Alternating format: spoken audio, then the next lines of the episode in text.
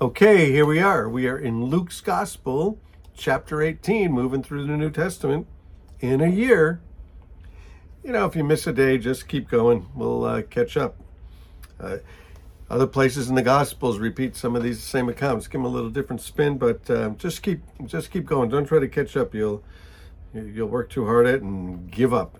And this particular passage tells us, don't give up. So here we go. Then Jesus told his disciples a parable to show them that they should always pray and not give up.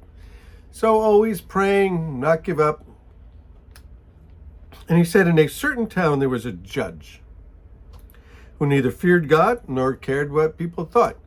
I suppose we all know people who seem to fit that personality description. They don't care about God at all and don't care about people. And there was a widow in town who kept coming to him with the plea. She said, Please grant me justice against my adversary. Now, we don't know what the particular situation was here with her adversary, but she's pretty convinced that she has a righteous cause. And she keeps coming to him saying, Please rule, rule in my favor, whatever this situation is.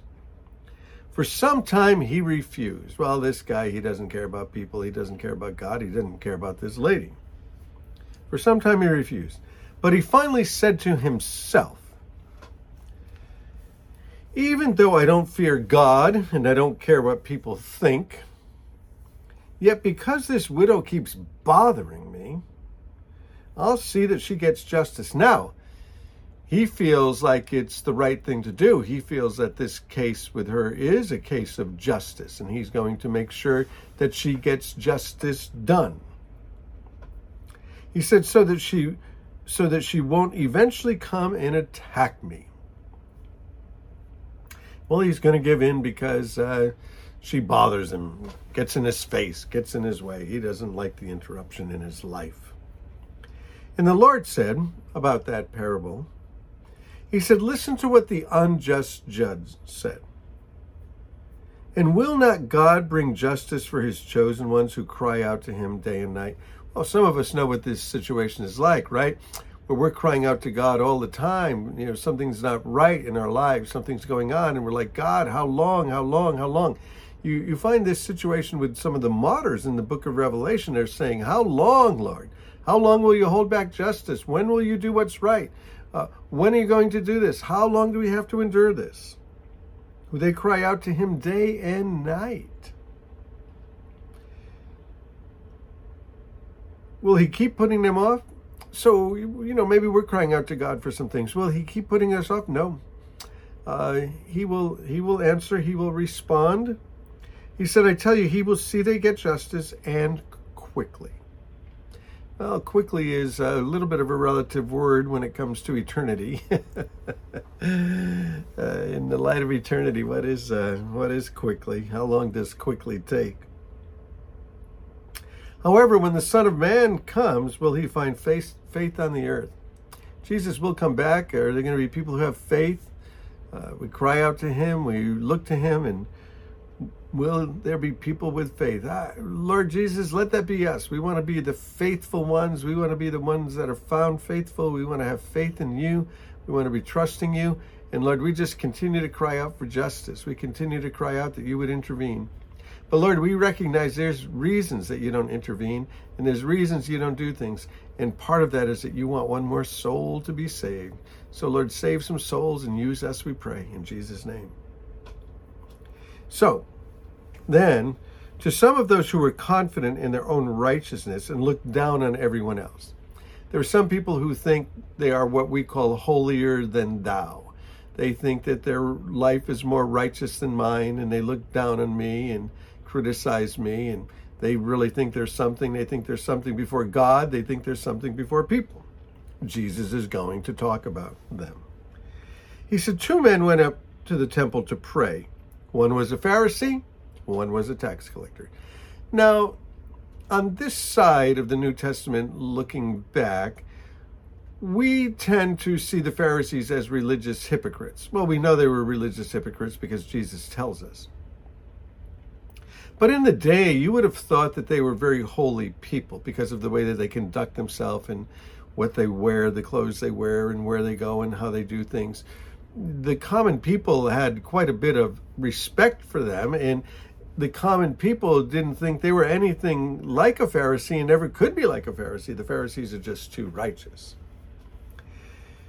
One was a Pharisee, the other a tax collector. Well, the people didn't li- like the tax collectors. They thought they were immoral. They thought they were terrible. They were collecting taxes f- for Rome from the Jewish people.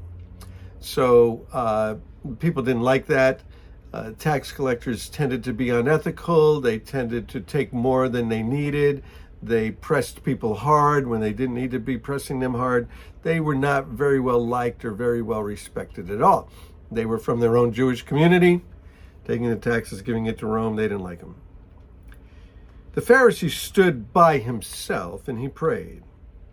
And here's what he said God, I thank you that I'm not like other people, robbers and evildoers and adulterers, or even like this tax collector. I'm not like that guy. And I thank you that I am not like that guy. I fast twice a week and I give a tenth of everything I get.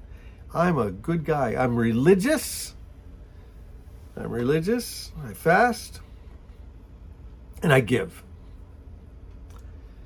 But the tax collector stood at a distance. He wouldn't even look up to heaven.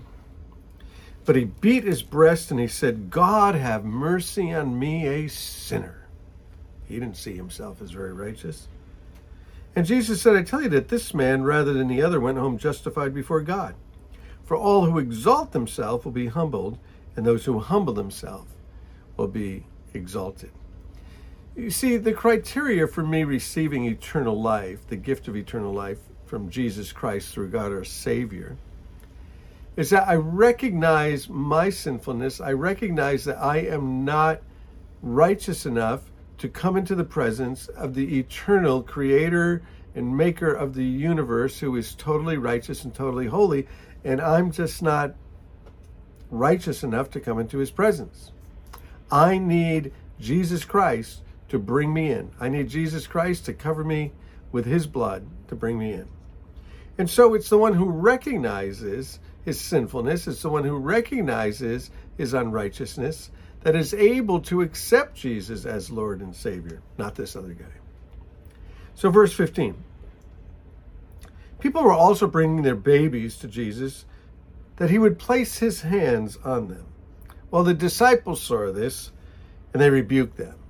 Jesus is above you know, babies and going to the nursery and being a babysitter. Don't bring the babies to Jesus. But Jesus called the children to him and he said, Let the little children come to me. Little children do come to Jesus. Little children love Jesus. And don't hinder them, don't keep them away, for the kingdom of God belongs to such as these the innocent, those who come to him, those who love him. And he said, Truly I tell you, anyone who will not receive the kingdom of God like a little child will never inherit it. You need to come in with simplicity and love and recognizing who you are and recognizing who Jesus is. So uh, let's just jump down here a bit to verse 31. Jesus took his 12 disciples aside and he told them, We're going up to Jerusalem. This is going to be the last week in the life and the ministry of Jesus. And everything that was written by the prophets about the Son of Man will be fulfilled. Lot was written about Jesus in the prophets, at least 300 prophecies. He said he'll be delivered over to the Gentiles. That will be Rome, Pontius Pilate. They're going to deliver him over to the Gentiles to kill him. They'll mock him, which they did on the cross. They, they did it in the, the high priest's home. They'll insult him, they'll spit on him, they'll flog him, and they'll kill him and on the third day he'll rise again. There's the prophecy. Jesus will rise again, the resurrection. The disciples didn't understand any of this. The meaning was hidden from them, and they did not know what he was talking about. It seemed like craziness to them. And then, as Jesus approached Jericho, a blind man who was sitting by the roadside was begging. And when he heard the crowd going by, he asked what was happening. And they said, Jesus of Nazareth is passing by. Jesus is bringing a big commotion with him wherever he goes. He knew about this, he had heard about this. And he called out, Jesus, son of David, have mercy on me. The blind man. Those who led the way rebuked and told him to be quiet. Well, you know, these guys are keeping people away from Jesus. I wonder uh, how many of our actions are keeping people away from Jesus. Told him to be quiet. But he shouted all the more, Son of David, have mercy on me. Jesus stopped. Man, we should have just read that line and just thought about it for 10 minutes. Jesus stopped. And he ordered the man to be brought over to him. And when he came near, Jesus asked him, He said, What, what, what do you want me to do for you? What do you want? Lord, I want to see, the man said. And Jesus said to him, Receive your sight, your faith has healed you. And immediately he received his sight and followed Jesus, praising God. And when all the people saw it, they also praised God. Wow. The disciples were trying to keep him away, making it difficult for people to come to Jesus. Lord, may we never make it difficult for people to come to you, but may we keep that door wide open and give us some opportunities, Lord, to bring people right into your presence, right to you, the one who can heal them, the one who can save them, the one who loves them, the one who can give them eternal life. In Jesus' name, amen. You are loved, you are loved, you are loved. May the grace and the mercy of God be with you. Peace.